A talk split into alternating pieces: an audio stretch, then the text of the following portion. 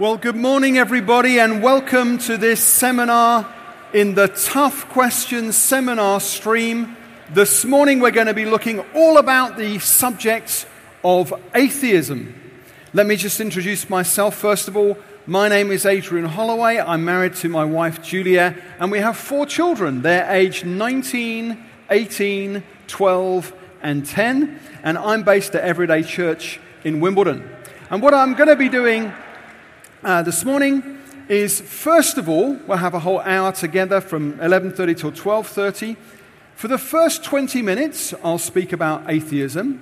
Then for the next 20 minutes, we're actually going to watch videos. We're going to watch three quite long videos, so 20 minutes of me talking, 20 minutes of videos, and then in the last 20 minutes, I'm going to invite you to come forward if you have any questions you can either come and ask a question at this microphone over here where I'm pointing, or there's also a microphone way over here, and uh, I would be delighted to try and respond to any questions that you may have. Just to say, folks, we will finish bang on time at 12:30, and so at half past 12, if you got more questions, if you'd like to meet me, chat to me about anything, I'm going to come and stand over here, and I'll stay here till they close the tent, so we can chat if you'd like to ask more questions. Or it might be that you'd actually like to receive prayer. Uh, we're going to have a ministry team. The ministry team are going to come and stand over this side, and they'd love to pray with you if you'd like them to. Okay, so why don't we get underway and look at this interesting and very relevant subject? Folks, one of the most amazing things that I saw on TV this summer was Stormzy's headline set at Glastonbury. At the end of his version of Ultralight Beam, which is basically a long prayer, Stormzy said, This is what it sounds like when Glastonbury meets God. This is what it sounds like when South London meets salvation. This is a God dream. This is everything. Then, in Blinded by Your Grace Part 1, the lyrics, as you know, are I'm blinded by your grace. Every night, every day, I was lost. But ever since you found me, I'm blinded by your grace. Through the darkness, you came, and I'll be all right with you by my side. And then in the crown, he says, Amen. In Jesus' name. Yes, I declare it. Any little seed I receive, I have to share it. Then, introducing Blinded by Your Grace Part 2, he said, We're going to go to church right now. And then the intro lyrics from the choir are, You saved me, you saved me, you saved me, you saved me. Then Stormzy shouted, We're giving God all the glory right now. We're giving God all the glory right now.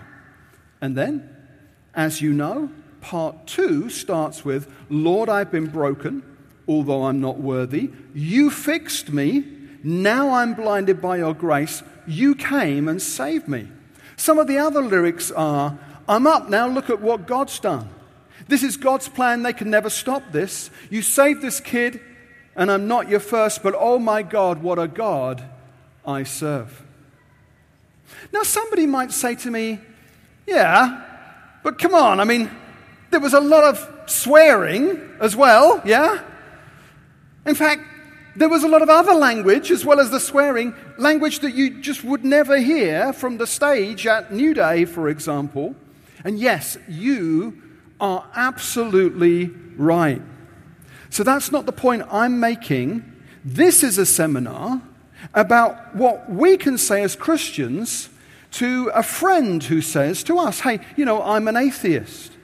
And what we can learn from Stormzy is that if we earn the respect of people who don't necessarily believe what we believe, then we can have a bridge of relationship with them and we can bring some of the love of God across that bridge. For example, normally grime or rap artists talk about how great they are and part of the genre is to then disrespect the competition. You, through the microphone, you diss other artists.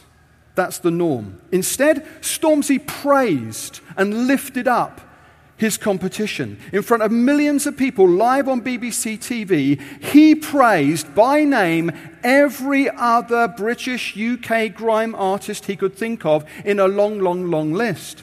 People respect him for that. They like him for that. And people who don't yet believe in God and in Jesus will listen to him and will respect him. I'm saying all this because later on, we will hear five arguments for God. But arguments alone won't win people. When we earn the respect of the people we're talking to, that's when people will not only be open to the messenger, but they will also be open to our message. Okay, let's imagine that you have a friend at school or at college and you've just told this friend that you're a Christian, or maybe you mentioned something that happened at your church or some other comment. Anyway, later on, this same friend says to you, you know, by the way, I'm an atheist. There might be one person in your class who'd say, I'm an atheist. There might be a few in your class or in your year who'd say, I'm an atheist. Or there could be lots. So let's look, firstly, and briefly, there are lots of reasons why people say they're atheists. Let's look at just three. Firstly, when some people say, I'm an atheist, what they mean is, I want to live my life my way. For example, I have a friend who does not believe in God, and this friend expresses his desire to live life the way he wants to by taking drugs. Now, one of the hazards of taking drugs is, of course, getting caught. Let's imagine my friend gets caught. In fact, let's imagine that later on my friend ends up in prison. As it happens right now in Britain, loads of people are becoming Christians in prison. In UK prisons, many so called atheists start believing in God. But the historical and scientific evidence for God is exactly the same, whether you're in prison or not. So, personal circumstances do make a difference. Many people who say, I'm an atheist, don't really know what atheism is. For example, many people who say, I'm an atheist, will start praying to God if they are on an aeroplane that's going down. We actually have reports from plane crash survivors, which confirms this is the case. The fact is that many people in Britain today who say that they're atheists are not really atheists because a real atheist will still be an atheist in prison. A real atheist who is on a plane that's going down will not pray to God. It wouldn't even occur to them to pray to God because a real atheist is someone who would say that they know that God does not exist. I think that most of the people I've met in my life who have said to me, I'm an atheist, are not really atheists. They are really agnostics. What does that mean? Well, let's imagine I take a, a blank piece of paper, and now let's imagine that um, I get a pen and I say to my friend, let's pretend for a moment that all the knowledge in the whole universe, all that information, is all somewhere on this blank piece of paper. Please, could you draw a circle to kind of represent how much of that knowledge in the world, how much of the knowledge you think that you've got? And it doesn't really matter, folks, how big or small the circle is. In fact, usually people draw quite a small circle you could then say, okay, could it be that somewhere outside of your experience, somewhere else in the universe, that actually God does exist? It's just that you have not yet experienced God. I say 9 out of 10, 90% of all of the people that I've ever done this with, literally sat down with a pen and a blank piece of paper, 9 out of 10 have then said, okay, yes, I suppose there could be a God. It's just that I've not experienced him yet. Folks, those 90% are all agnostics. These are people who aren't sure. These are people who don't yet know whether or not God exists. Here's a second reason why people sometimes say, I'm an atheist. Let's imagine that Sam has never come across a real Christian. Let's imagine Sam has no church background. Can I ask you, what would your worldview be if all you had was Netflix and Twitter? If all you had was Instagram and YouTube, if the daily diet of your whole life had been solely popular culture, what would you believe? There are thousands, perhaps millions, of British teenagers who have had zero positive contact with Christians. Some of these secular teenagers would say, I'm an atheist, but what they mean when they say that is that they lack a belief in God. But the absence of a belief in God is not atheism, because on that definition, our pet cat Millie is an atheist. On that definition, we also have an atheist dog called Maisie, plus we actually have a pet snail who is also an atheist. So I think you'll find that once again, these people are not really atheists, they are agnostics. Thirdly, there are some people who would say that they're atheists because they think that everyone has to choose between either science or God. But last year, here in this seminar, I played videos where we watched some of the world's leading scientists explain why they believe in God. So clearly, science and God doesn't have to be an either or. Some of the world's leading scientists are telling us that science and God is a both and. Okay, now let's look at five positive reasons to think that God does exist. I'm going to say something briefly about each of the first three. When we get to number four, we're going to watch 20 minutes of videos. That's how things are shaping up. Let's go ahead with number one evidence from the beginning of the universe. Scientists now know that the universe is expanding and it will continue to expand, and eventually all matter will be spread out in a vast, featureless soup, whereby all the order that we currently see in the universe at that time will have all dissipated into disorder. That's what's known as the heat death of the universe. So the big question is if the universe will inevitably end up in heat death and disorder, why, if the universe has always existed, is it not already in a state of heat death? If the universe has existed forever, how come there are currently humans, hotels, aeroplanes, and computers? The fact that we see so much order today must mean the universe has not yet reached a state of heat death. But the universe should have run out of energy by now. It should have reached heat death by now if the universe has always existed. So the fact that the universe that we see is so full of order today, that means our universe must have had, boom, a beginning. And amazingly enough, we have a second scientific confirmation that the universe, bang, it began to exist.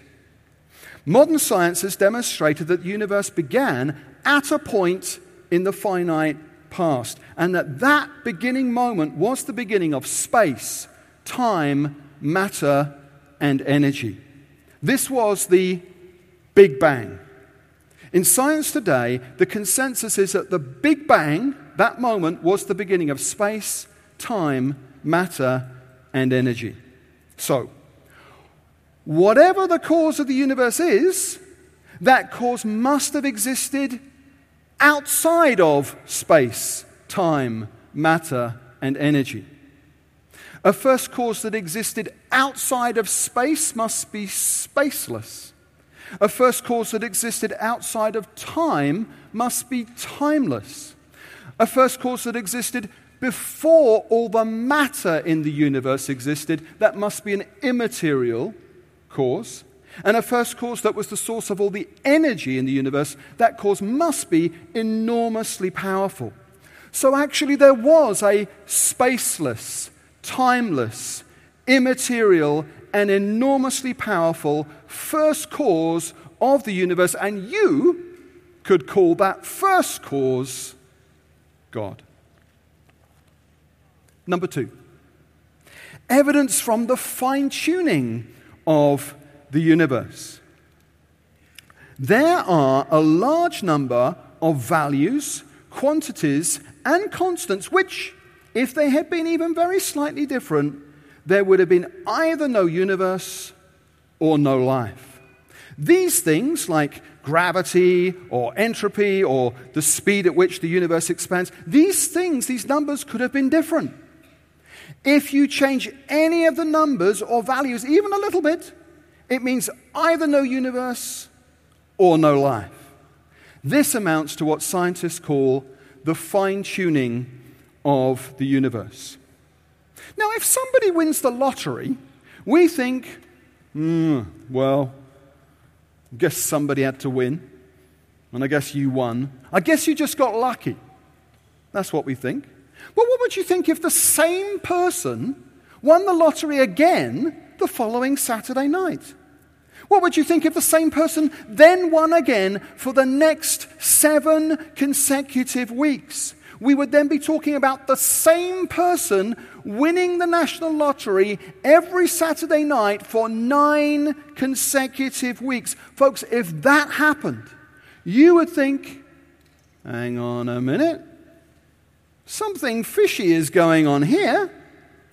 If somebody won the lottery for nine consecutive weeks, you wouldn't think that they just got lucky. You would think that the game was rigged. Folks, that is exactly the situation that we have with the universe. It looks like the game was rigged. The numbers are so bizarre and so extraordinary. It looks like the game was rigged. Folks, it looks like the entire universe was deliberately set up in such a way as to make advanced organic life on the surface of this planet possible. And that is a very good reason to think that the universe was designed by a designer. Okay, a third reason to think that God exists is what is sometimes called the moral argument. And this is not as complicated as it sounds, because if God does not exist, then as Richard Dawkins correctly says, there is no good and there's no evil, there's just opinion. For example, people think that torturing human beings for fun is wrong. But if God does not exist, then it's not really wrong because there's no objective morality, there's no God. But your atheist friend thinks that torturing human beings for fun is wrong and would still be wrong even if every single other person on earth all thought that it was okay. The point here is that the atheist cannot live consistently as an atheist. And if atheism doesn't work in real life, then it should be rejected. Okay, fourthly, there is also, folks, strong historical evidence that God exists. Let's open this subject up by looking at the truth claims made by a real historical person called Jesus of Nazareth. Let's watch the screens.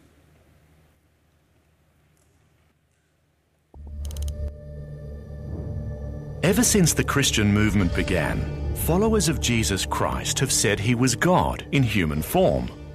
But what about Jesus himself? Who did he think he was? With the rise of textual criticism and the modern study of history, historians have developed tools to unlock this question. Today, Jesus of Nazareth is no longer just a figure in a stained glass window, but a real person of history whose life can be investigated historically. So let's examine the New Testament, not as inspired scripture, but as an ordinary collection of ancient documents. Let's apply to them the standard tests we would use with regard to any other ancient sources. When historians investigate the Jesus of history, what do they find? First, Jesus claimed to be the Messiah. The Jews of Jesus' day were waiting for a promised Messiah, a descendant of King David, a warrior king who would bring military victory and spiritual renewal to Israel. They were familiar with the prophet Zechariah's ancient words Shout aloud, O daughter of Jerusalem, behold, your king is coming to you. Righteous and having salvation is he, humble and mounted on a donkey. Jesus' triumphal entry into Jerusalem on the back of a donkey, the final week of his life, is attested in independent sources, one of the most important criteria for the historicity of an event. In doing this, Jesus was deliberately and provocatively claiming that he was the promised Messiah, the King of Israel. Moreover, the plaque nailed to Jesus' cross stated the charge against him, in mockery of his messianic claims. The fact that later Christians did not use this derisive title for Jesus underscores its authenticity. For first century Jews, the word Messiah was packed full of meaning. By assuming this title, Jesus was claiming all of this for himself. Jesus also claimed to be the Son of God. Jesus' consciousness of being God's Son in a unique sense comes to expression in his parable of the vineyard. This parable matches Jesus' teaching style and employs Jewish motifs typical of his day, such as Israel as a vineyard, God as a father, the religious leaders of that time as tenants, and God's prophets as servants sent to the tenants. Once there was a man who planted a vineyard. Before leaving the country, he leased it to tenants. At harvest time, he sent a servant to collect his share of the fruit of the vineyard, but the tenants beat him and sent him away empty handed. So, the owner sent more servants, but these too were beaten or killed. Finally, he sent his one and only son, saying, Surely they'll respect my son. But those tenants said to one another, This is the heir. Let's kill him, and the vineyard will be ours. So, they killed the owner's son. What do we learn from this parable about Jesus' self understanding? He thought of himself as the only Son of God, God's final messenger, distinct from all the prophets and even the heir of Israel itself.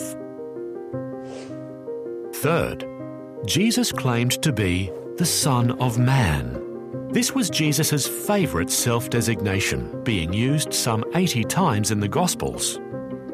This has convinced the vast majority of New Testament historians that Jesus did, in fact, think of himself as the Son of Man. Notice, not just a Son of Man, but the Son of Man. Jesus was directing our attention to a vision described by the prophet Daniel. I saw in the night visions, and behold, with the clouds of heaven, there came one like a Son of Man. And he came to the Ancient of Days and was presented before him. And to him was given dominion and glory and a kingdom that all peoples, nations, and languages should serve him. At Jesus' trial, the Jewish high priest accused Jesus Are you the Messiah, the Son of God? His answer left no room for doubt. I am and you will see the Son of Man seated at the right hand of power and coming with the clouds of heaven. By applying all three of these titles to himself, Jesus was claiming, in no uncertain terms, that he was the very God his accusers worshipped. It's no surprise the Jewish court charged him with blasphemy, and condemned him to death. But that's not all.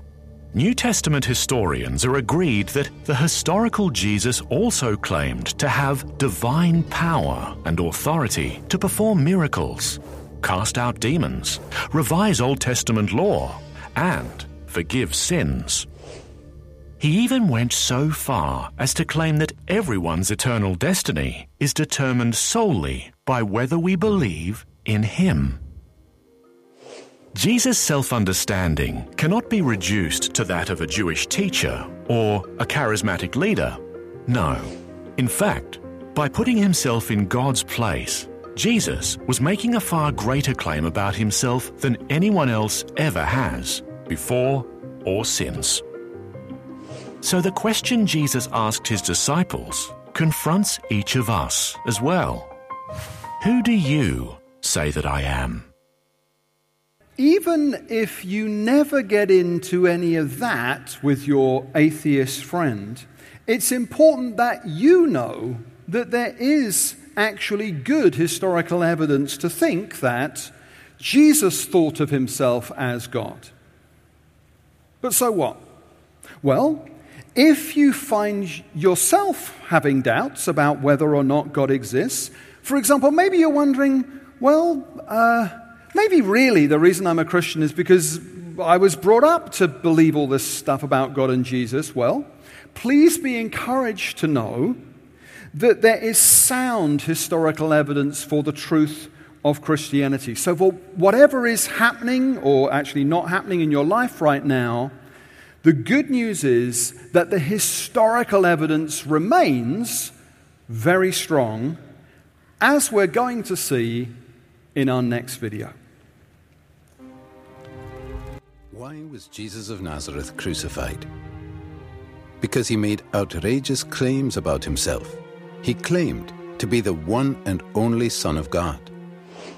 Why would anyone take his claim seriously? Well, that all depends.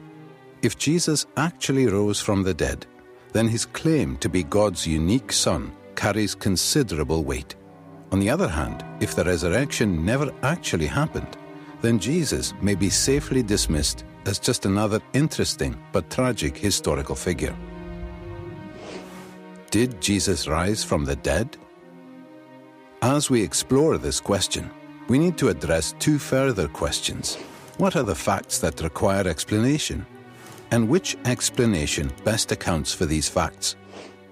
There are three main facts that need to be explained the discovery of Jesus' empty tomb, the appearances of Jesus alive after his death, and the disciples' belief that Jesus rose from the dead.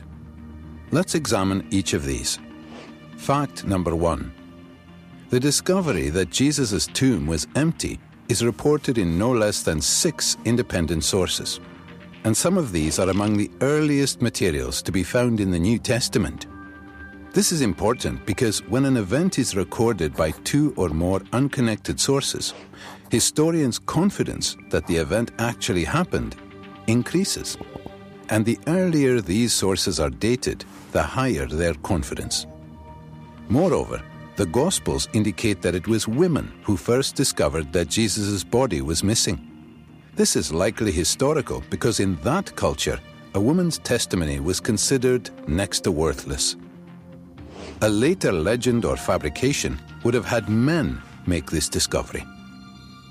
Our confidence in the empty tomb is further increased by the response of the Jewish authorities.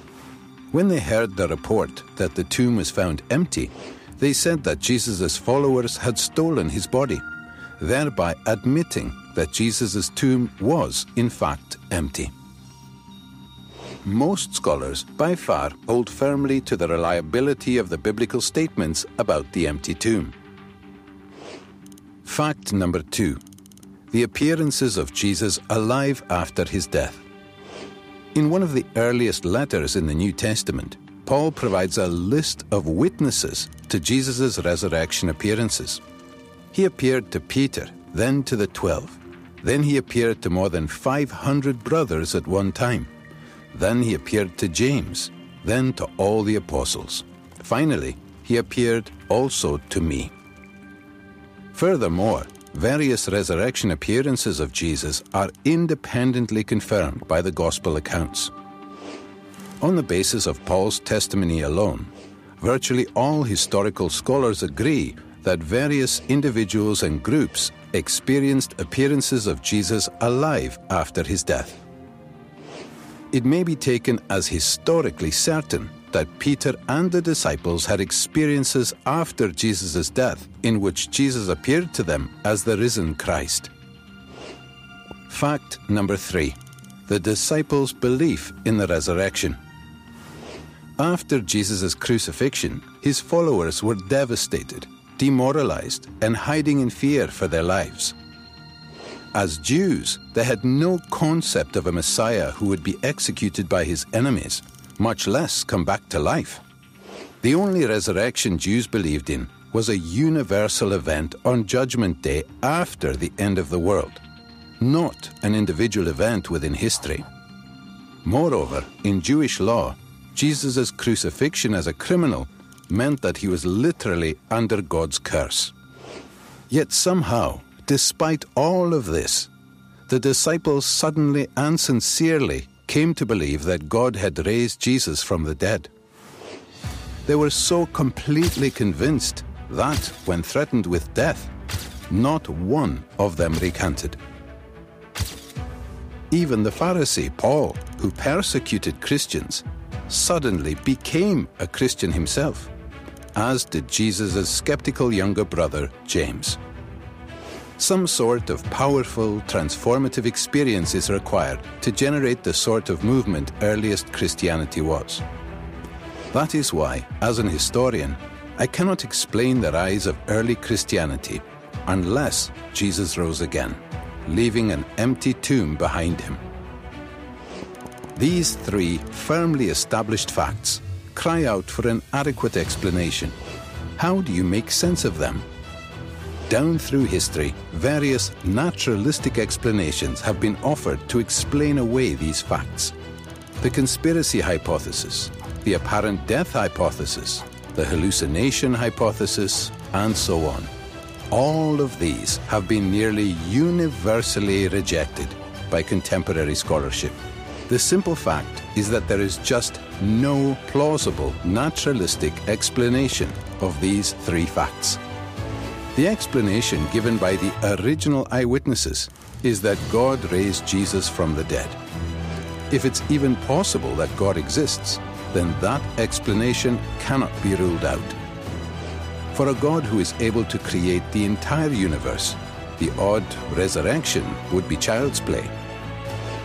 An empty tomb, Jesus' appearances alive after his death, and a group of dejected followers suddenly transformed by a radical new belief in a risen Messiah.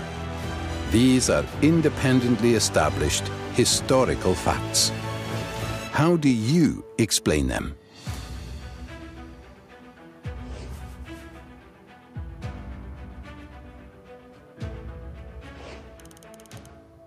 Okay, now when I personally first came across, as someone who didn't go to church at the time, I came across this claim that Jesus rose from the dead, I had expected to find that a miracle was the least likely explanation.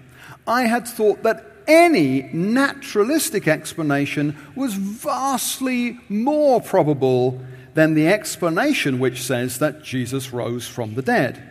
But the alternative naturalistic explanations just don't work.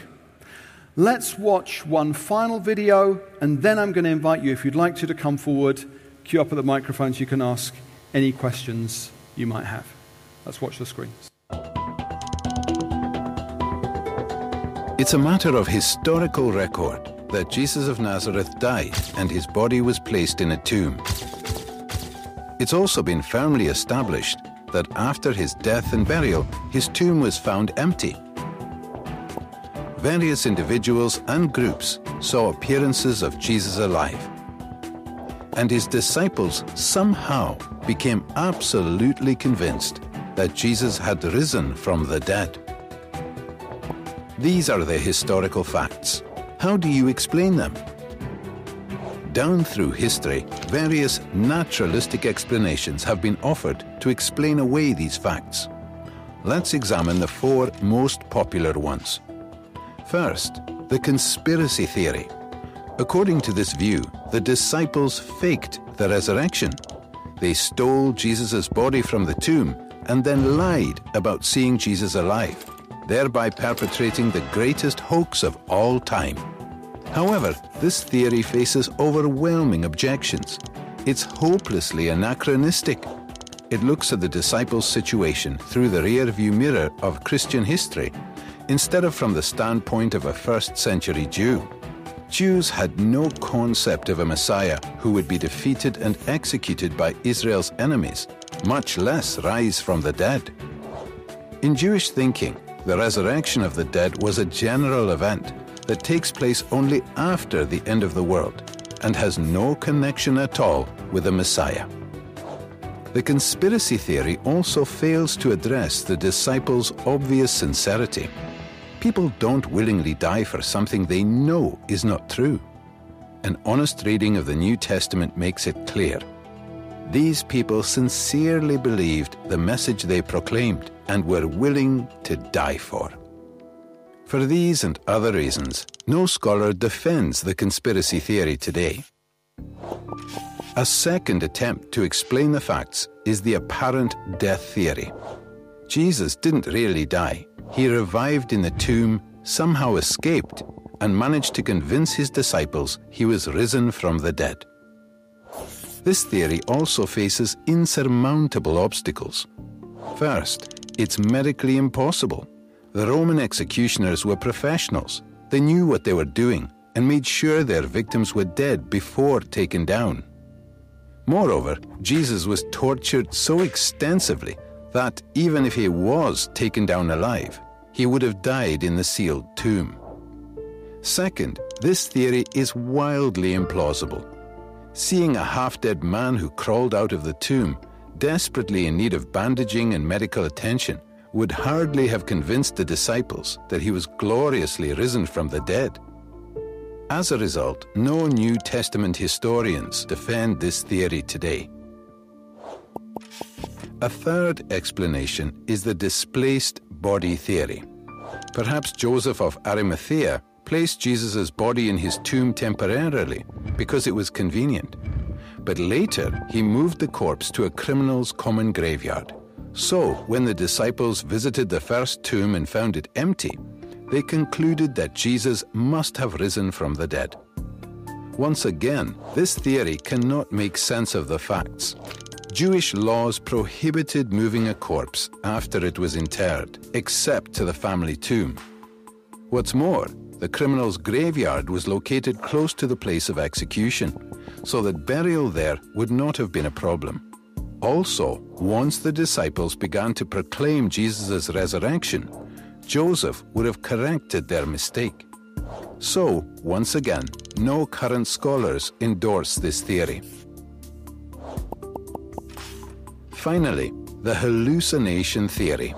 The disciples didn't really see Jesus, but just imagined that he appeared before them.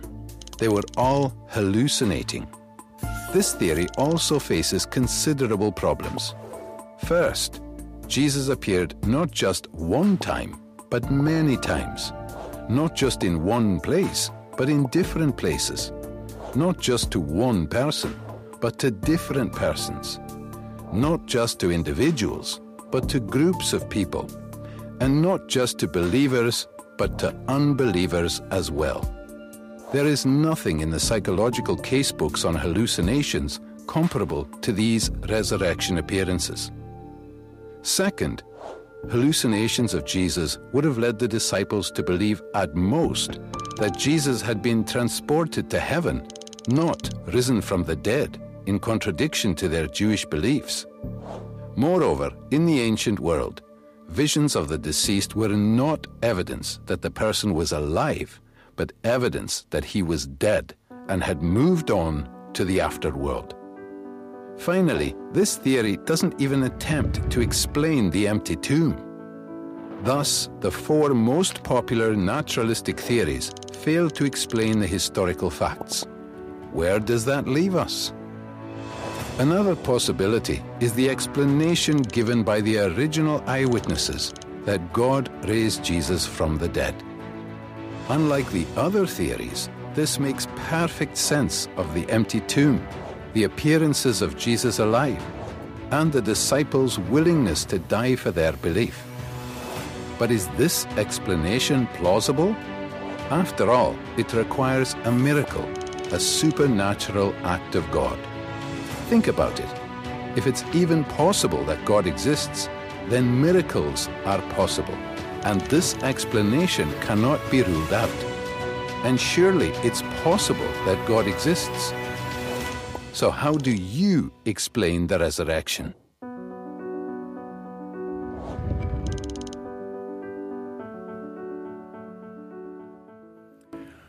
Okay, now I don't have time to get into our fifth and final reason, which is personal experience, but I hope that in this seminar we have seen that we have got at least four good reasons to think that God exists. Now, if you'd like to ask any questions, uh, please do make your way forward to the microphones. You can ask anything you want. You can ask about the evidence from the origin of the universe. You can ask about the evidence from the fine tuning of the universe. You could ask about the moral argument, the existence of moral values and duties, or you can ask a question about the videos we've just seen about the resurrection. Uh, any question that an atheist might ask you is fair game. If you want to make your way uh, to either of these microphones, there's one here and one here. Go ahead straight away, young man. Far away. What would you say to an atheist who gives examples of stories which predates biblical ones but seem to strongly resemble Bible stories, for example, the flood?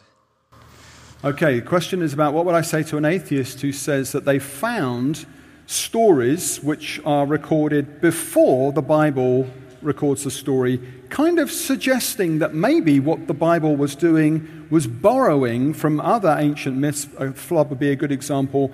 And I, I've often heard that particular argument. It can come with the flood, it can come later on with the so called Gnostic Gospels.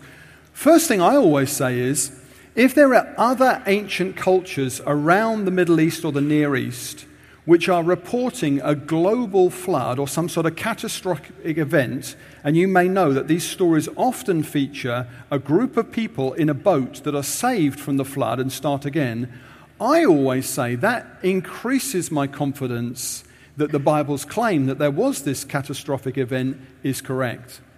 Later on, when we come to the Gnostic Gospels, and people say, well, maybe the story of Jesus rising from the dead is borrowing from such and such a Greek myth, or actually, I found when looking into it that often the borrowing is the other way round.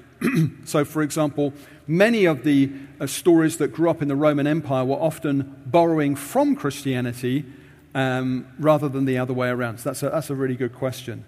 Uh, somebody over here, far away.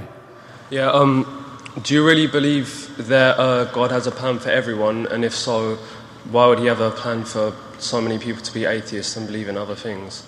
Could you just take the mic off the stand and, and, speak right into it so that I can hear? I heard about half of it. Yeah, go oh, for it. Um, do you believe that God has a plan for everyone on this earth, literally everyone? But if you do, then why is His plan for so many people to be atheists? Yes, okay, very good question. Do I believe that God has got a plan for everybody? Because if I did think that, then how, what, what's his plan for all the people that are atheists?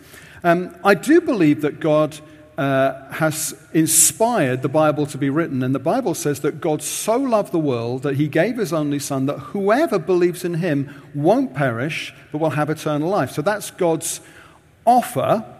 But I also believe that God has deliberately set the world up in such a way that he's made it possible for humans to make real choices.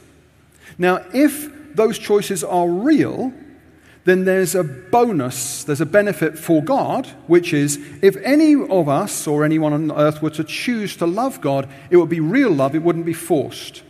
So we're not robots, but we're actually choosing to love God and He chooses to love us back. It's a bit like the difference between a marriage of love and a forced marriage where you're compelled to be with someone against your will. God doesn't want a forced marriage, so He gives us freedom of choice. I'm glad that God has set the world up in that way. Here's why I'm glad. I have a friend called Tom who I play football with. I play six aside dad's football with Tom on a weeknight each week. Tom would hate to be forced to live with the Christian God in heaven forever. He has told me so on many occasions. Tom dislikes the God of Christianity. Can you imagine a God? What kind of God would God be if he forced Tom against his will, compelled Tom to go to heaven forever? I'm glad that Tom gets to choose. Tom has chosen to be an atheist. Now, I'm still there, seeking to show the love of God to him and encourage him to turn to Christ, but I'm pleased that Tom has the choice. So that if Tom did come to follow God, it was be because Tom wants to rather than because Tom's forced to? It's a great question. Yes, far away, nice and loud. Uh, just wondering on your second argument, how would you respond to the many worlds theory? Sort of the concept that there are different universes and infinite chances of a universe being started up. Okay, this is a really good question. Uh, it's about the multiverse. So, yes, it's true that this universe looks like it's been deliberately set up. Well, in fact, it is set up in such a way that we can be here. But hang on a minute. What if there was an infinity of other possible universes? What was really happening was that all these possible universes were trying to come into existence, and then the only reason why we're here is because we happen to be in the one universe where our numbers worked, and that's why we're here. What's a good response to that? There's quite a few ifs and buts in this one. Let's just think about what exactly are we talking about with the multiverse? We're saying that there was some sort of universe generating machine that was capable of generating every single possible universe. If such a multiverse factory existed, that in itself would have to be fine tuned. It has to exist, it has to be made in such a way that it can start popping out all these universes. So it still requires fine tuning. The universe generator requires fine tuning. Even if such a fine tuned universe generator exists, why would there be an infinity of possible universes? Why wouldn't there just be three? Why wouldn't there just be seven? The only way the multiverse objection even gets off the ground is if there's an infinity of possible universes. But I think one of the best responses to this point is to say, yes, the multiverse does exist. It exists in the mind of God. God was thinking through every single possible permutation of all the different numbers, the gravity, the uh, cosmological constant, all these different things. And eventually, God thought, okay, here's the set of numbers that I know are going to work. And so there is a multiverse. It's in the mind of God. And that's how come we're here.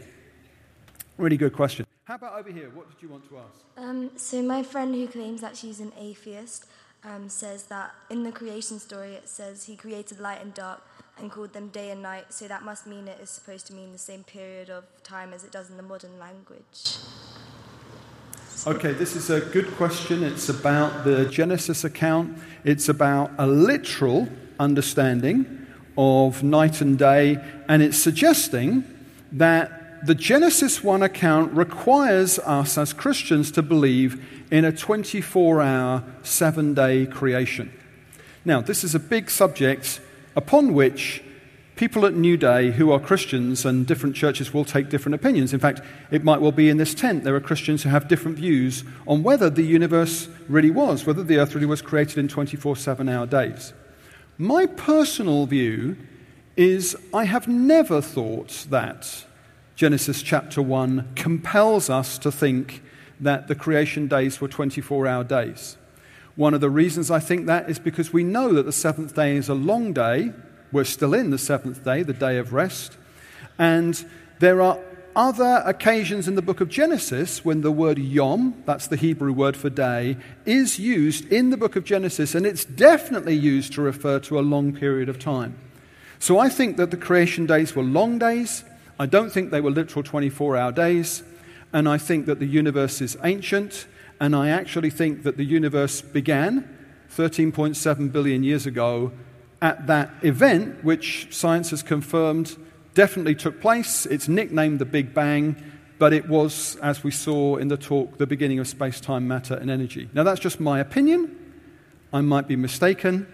But of course, if that is the correct view, then there's absolutely no difficulty with reading Genesis uh, 1 as sort of an exalted prose. It's not a, a literal account of what happened, uh, but it's nevertheless a faithful and accurate account of what happened. That would be my response. Anyway, good question. Yes, how about you over here? Go ahead. Um, the videos that you were talk and what you were talking about were referencing to the Bible most of the time. Um, when I go to my friends and try to convince them that God exists, I, they don't believe that the Bible is true, so that's hard to convince them that way. Do you know if there's any other sources that um, prove um, Jesus' resurrection and um, his existence? Yeah, really good question. Um, if you start quoting the Bible to someone who doesn't believe it, they're not likely to turn around and say, oh, well, I must change my mind. So there's lots of different ways of looking at this. First of all, in the video, it did actually say, what if we were to just treat these documents as ancient documents? What if we don't treat them as inspired? I mean, lots of people in this tent think somehow God inspired the human beings who wrote down the New Testament. They kind of, the Holy Spirit guided or inspired them. Well, New Testament scholars don't think like that. Historians don't think like that. But what they do think is, oh my goodness, we have some really quite ancient documents here. For example, within this letter that we call 1 Corinthians, there definitely is a section in chapter 15 at the very start, first eight verses, where the writer is reporting a received tradition. And that list of the resurrection appearances of Jesus can be dated back to within 24 months of Jesus' resurrection. This is not like a Christian point of view. This is something which is a, a view that's taken by New Testament historians and scholars who don't follow Christ. They think it's a received tradition. They think that because of the Aramaic words that appear in that passage, and so on and so forth.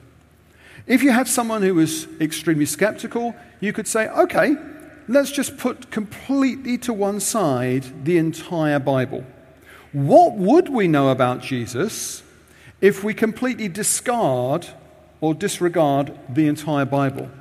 Well, we would look at a number of other documents we have which refer to Jesus. For example, we have the uh, historian Josephus, who makes two references to Jesus. Um, both of which are very significant. We have Tacitus, the main Roman historian for the period. He mentions Jesus. We have Lucian of Samosata, and so on and so forth. We've got Pliny the Younger. We've got the Jewish Babylonian Talmud. There are I usually use, when I'm doing a talk at a university to a skeptical audience, I will work with seven, what I think are the best seven non Christian sources, and I'll build a case for the historicity of Jesus from these seven documents, and I'll put up on the screen seven facts that we can be pretty confident about the historical Jesus without turning to the Bible. So that gets us up and running and if you were talking to your friend, you could say, okay, let's put to one side the Bible. Here are what secular historians, non Christian historians, a source like the Jewish Babylonian Talmud is anti Christian. Tacitus is anti Christian.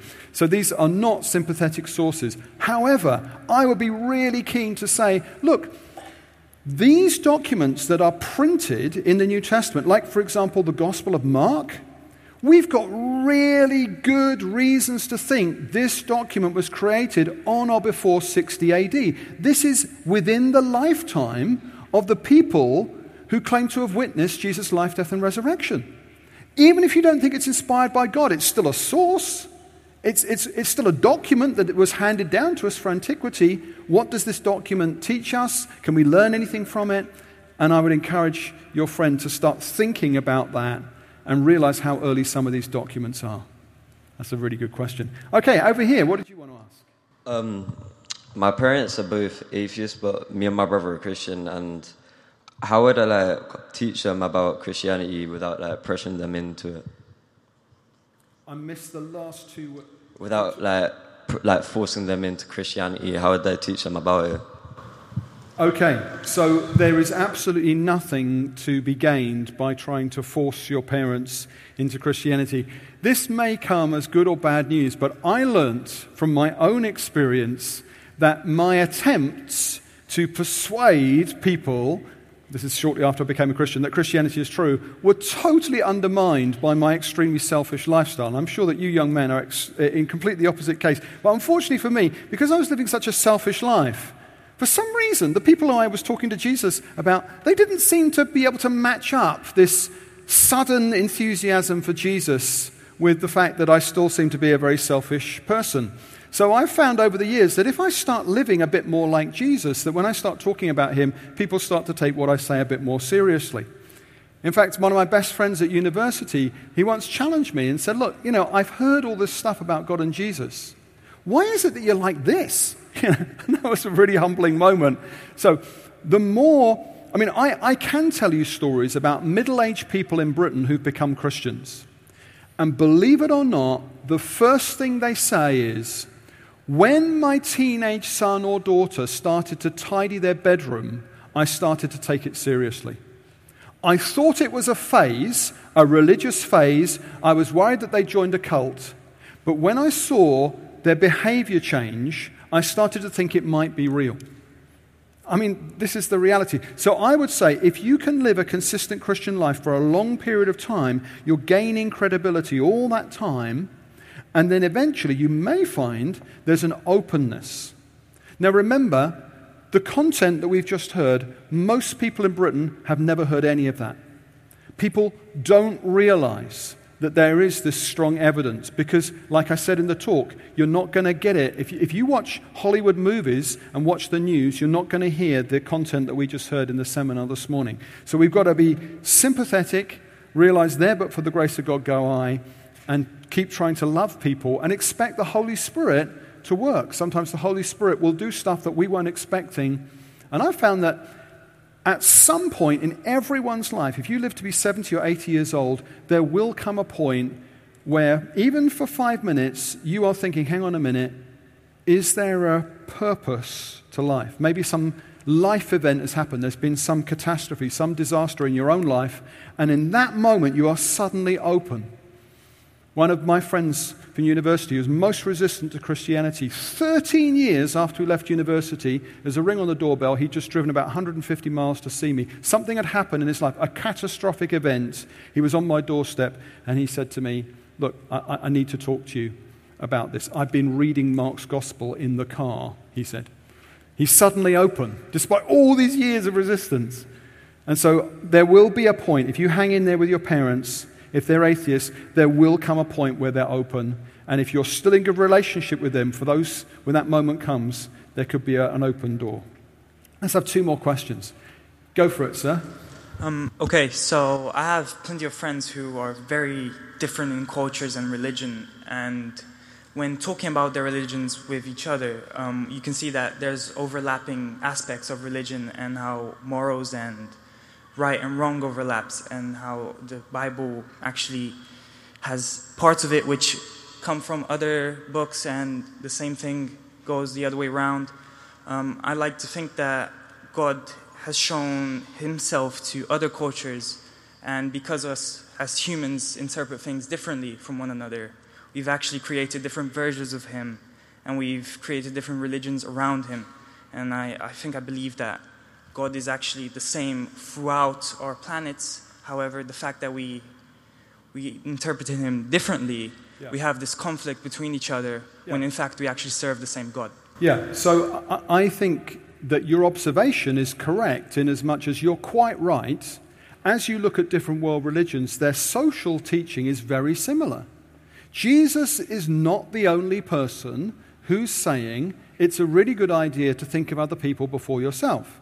Jesus is not the only person who's saying living an unselfish life is the best way to go. There are other religious teachers who are making the same sorts of claims and social teaching. However, where I think you're mistaken is if you were to look behind those social teachings at the truth claims made by people like Muhammad, Confucius, and Jesus, you will find that Jesus is radically different from every other founder of a world religion. Doesn't mean Christianity is true, it just means that Jesus is really different. Jesus is the only founder of a major world religion who is claiming to be God. That is a massive claim. It's a claim that Muhammad never made. It's a claim that Confucius doesn't make, and so on. It's a claim that Buddha doesn't make. And when you look at the historicity of world religions like Islam and Christianity, there is a train smash when it comes to the person of Jesus. Jesus appears in the Quran and also in the New Testament. In the New Testament, all the records fit in with the non Christian historians. Non Christian sources tell us that Jesus was crucified. Secular history tells us that Jesus was crucified on the cross. The Quran makes an absolutely astonishing claim. In one of the surahs, it says that the Jews at Medina were claiming that they crucified the Messiah Jesus, but the Quran contradicts that claim, that boast, and says, assuredly, they did not kill him. I'm now quoting the Quran, nor did they crucify him. They were under the impression that they had. The Quran claims, six or seven hundred years after the fact, it contradicts secular history by claiming that Jesus never died on the cross. So, Christianity and Islam cannot both be true on that point. It cannot be true that Jesus was being crucified and also not being crucified. It cannot be true, be true that Jesus died on the cross and also Jesus never died on the cross.